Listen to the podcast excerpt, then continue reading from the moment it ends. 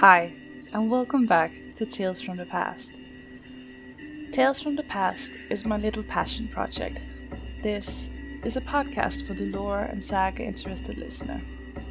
I myself am a Danish Viking reenactor, and I've been doing this for 12 years now.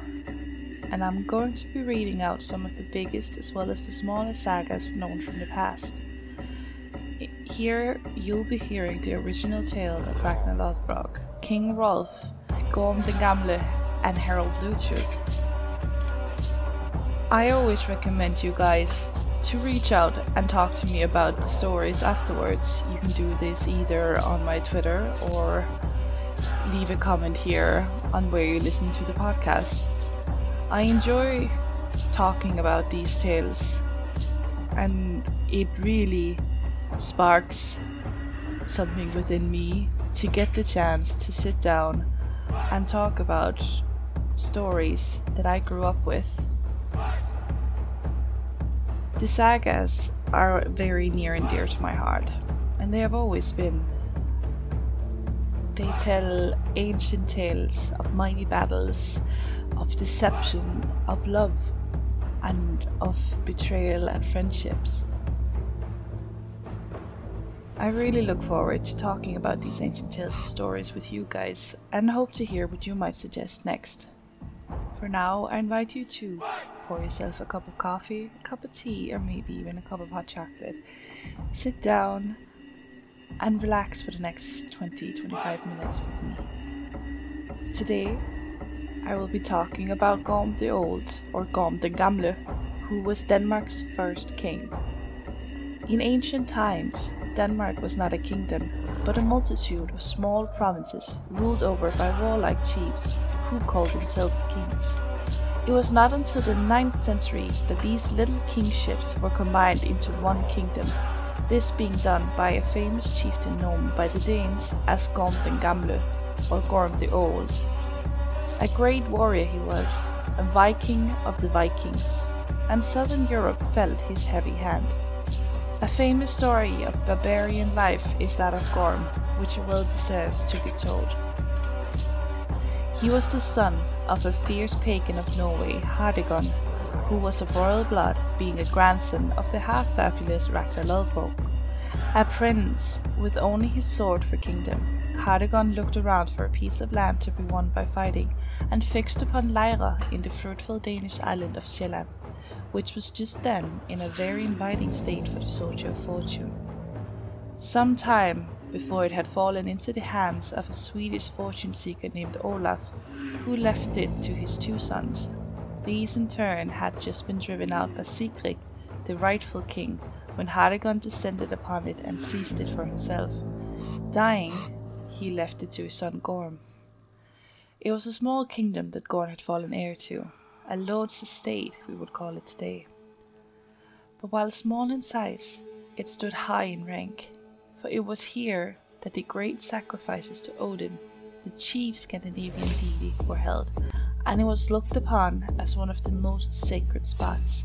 Hither at Yuletide came the devotees of Odin from all quarters to worship at his shrine and offer gifts of gold and silver, precious stones, and costly robes to the twelve high priests, of whom the king of Lejre was the chief.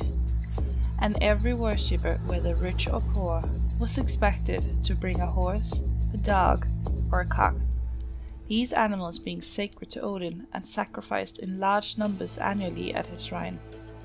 In the special nine year services, people came in great numbers, and it is probable that on these occasions human sacrifices were made captives taken in war, or piratical excursions being saved for this purpose.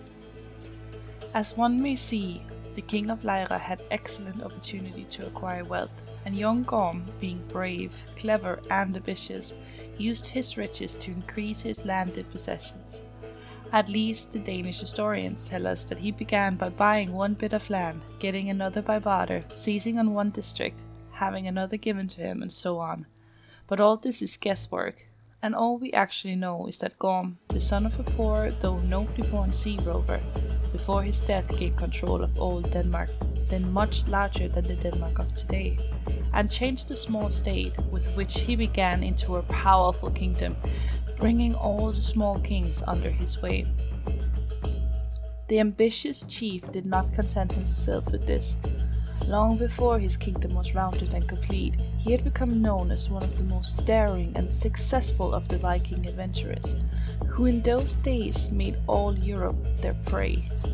Early in his reign, he made a plundering cruise along the shores of the Baltic and joined in a piratical invasion of Russia, penetrating far inward and pillaging as he went.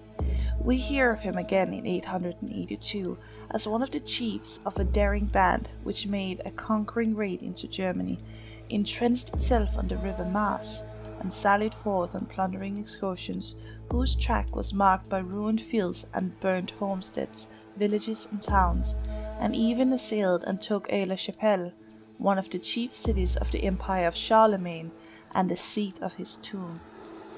The reckless freebooters stalled their horses in the beautiful chapel in which the great emperor lay buried, and stripped from his tomb its gilded and silvered railings and everything of value which the monks had not hidden. The whole surrounding country was similarly ravaged and desolated by the ruthless heathens, monasteries were burned, monks were killed or captured, and the Emperor Charles the Fat was boldly defied. When Charles brought against the plunderers an army large enough to devour them, he was afraid to strike a blow against them, and preferred to buy them off with a ransom of two thousand pounds of gold and silver, all he got in return being their promise to be baptized. Finding that they had a timid foe to deal with, the rapacious Norsemen asked for more, and when they finally took to their ships, 200 transports were needed to carry away their plunder. The cowardly Charles, indeed, was so wrought upon by fear of the pagan Danes that he even passed the incredible law that any who killed a Norseman should have his eyes put out and in some cases should lose his life. All this was sure to invite new invasions, a wave of joy passed through the north when the news spread of the poltroonery of the emperor and the vast spoil awaiting the daring hand. Back they came, demanding and receiving new ransom, and in 885 they began a great siege of Paris by 40,000 Danes. King Gorm was one of the chiefs who took part in this, and when Henry of Neustria, whom the emperor had sent with an army against him, was routed and driven back, it was Gorm who pursued the fugitives into the town of Soissons, where many captives and a great booty were taken. The dastard emperor again bought them off with money and freedom to ravage Burgundy, Paris being finally rescued by Count Eudes. In 891, they were so thoroughly beaten by King Arnulf of Germany that their great leaders fell on the field and only a remnant of the Norsemen escaped alive the waters of the river Dyle running red with the blood of slain thousands.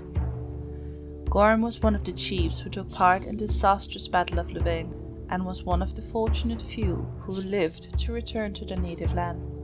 Apparently, it was not the last of his expeditions. His wife Queen Thyra taking care of the kingdom in his many long absences.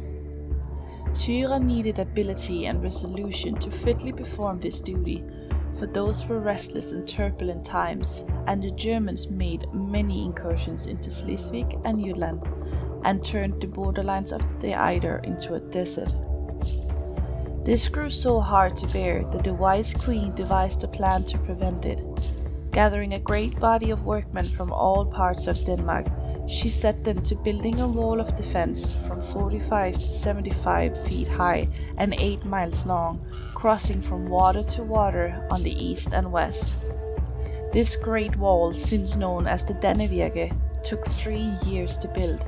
There were strong watchtowers at intervals and only one gate, and this was well protected by a wide and deep ditch crossed by a bridge that could readily be removed. For ages afterwards, the Danes were grateful to King Thyra for this splendid wall of defense and sang her praises in their national hymns, while they told wonderful tales of her cleverness in ruling the land while her husband was far away. Fragments of Tyra's ramparts still remain, and it remains formed the groundwork of all the later border bulwarks of Denmark. Queen Tyra, while a worshipper of the northern gods, showed much favor to the Christians and caused some of her children to be signed with the cross. But King Gorm was a fierce pagan and treated his Christian subjects so cruelly that he gained the name of the church worm, being regarded as one who was constantly gnawing at the supports of the church.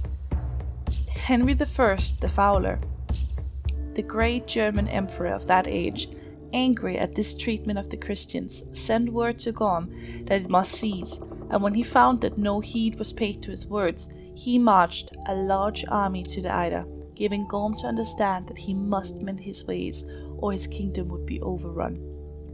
Gorm evidently feared the loss of his dominion, for from that time on he allowed the Archbishop of Bremen to preach in his dominions and to rebuild the churches which had been destroyed, while he permitted his son Harold, who favored the Christians, to be signed with the cross.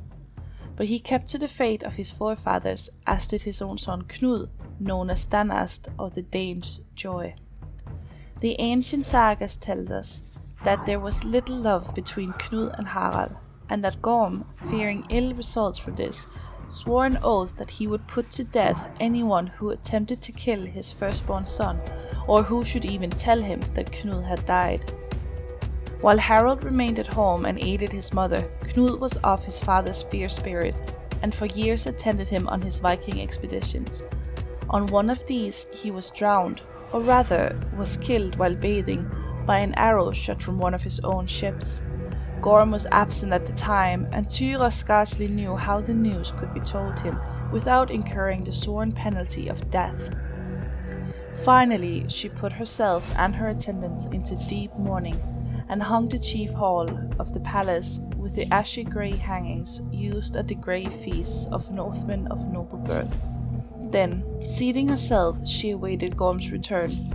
On entering the hall, he was struck by these signs of mourning and by the silence and dejection of the queen, and broke out in an exclamation of dismay.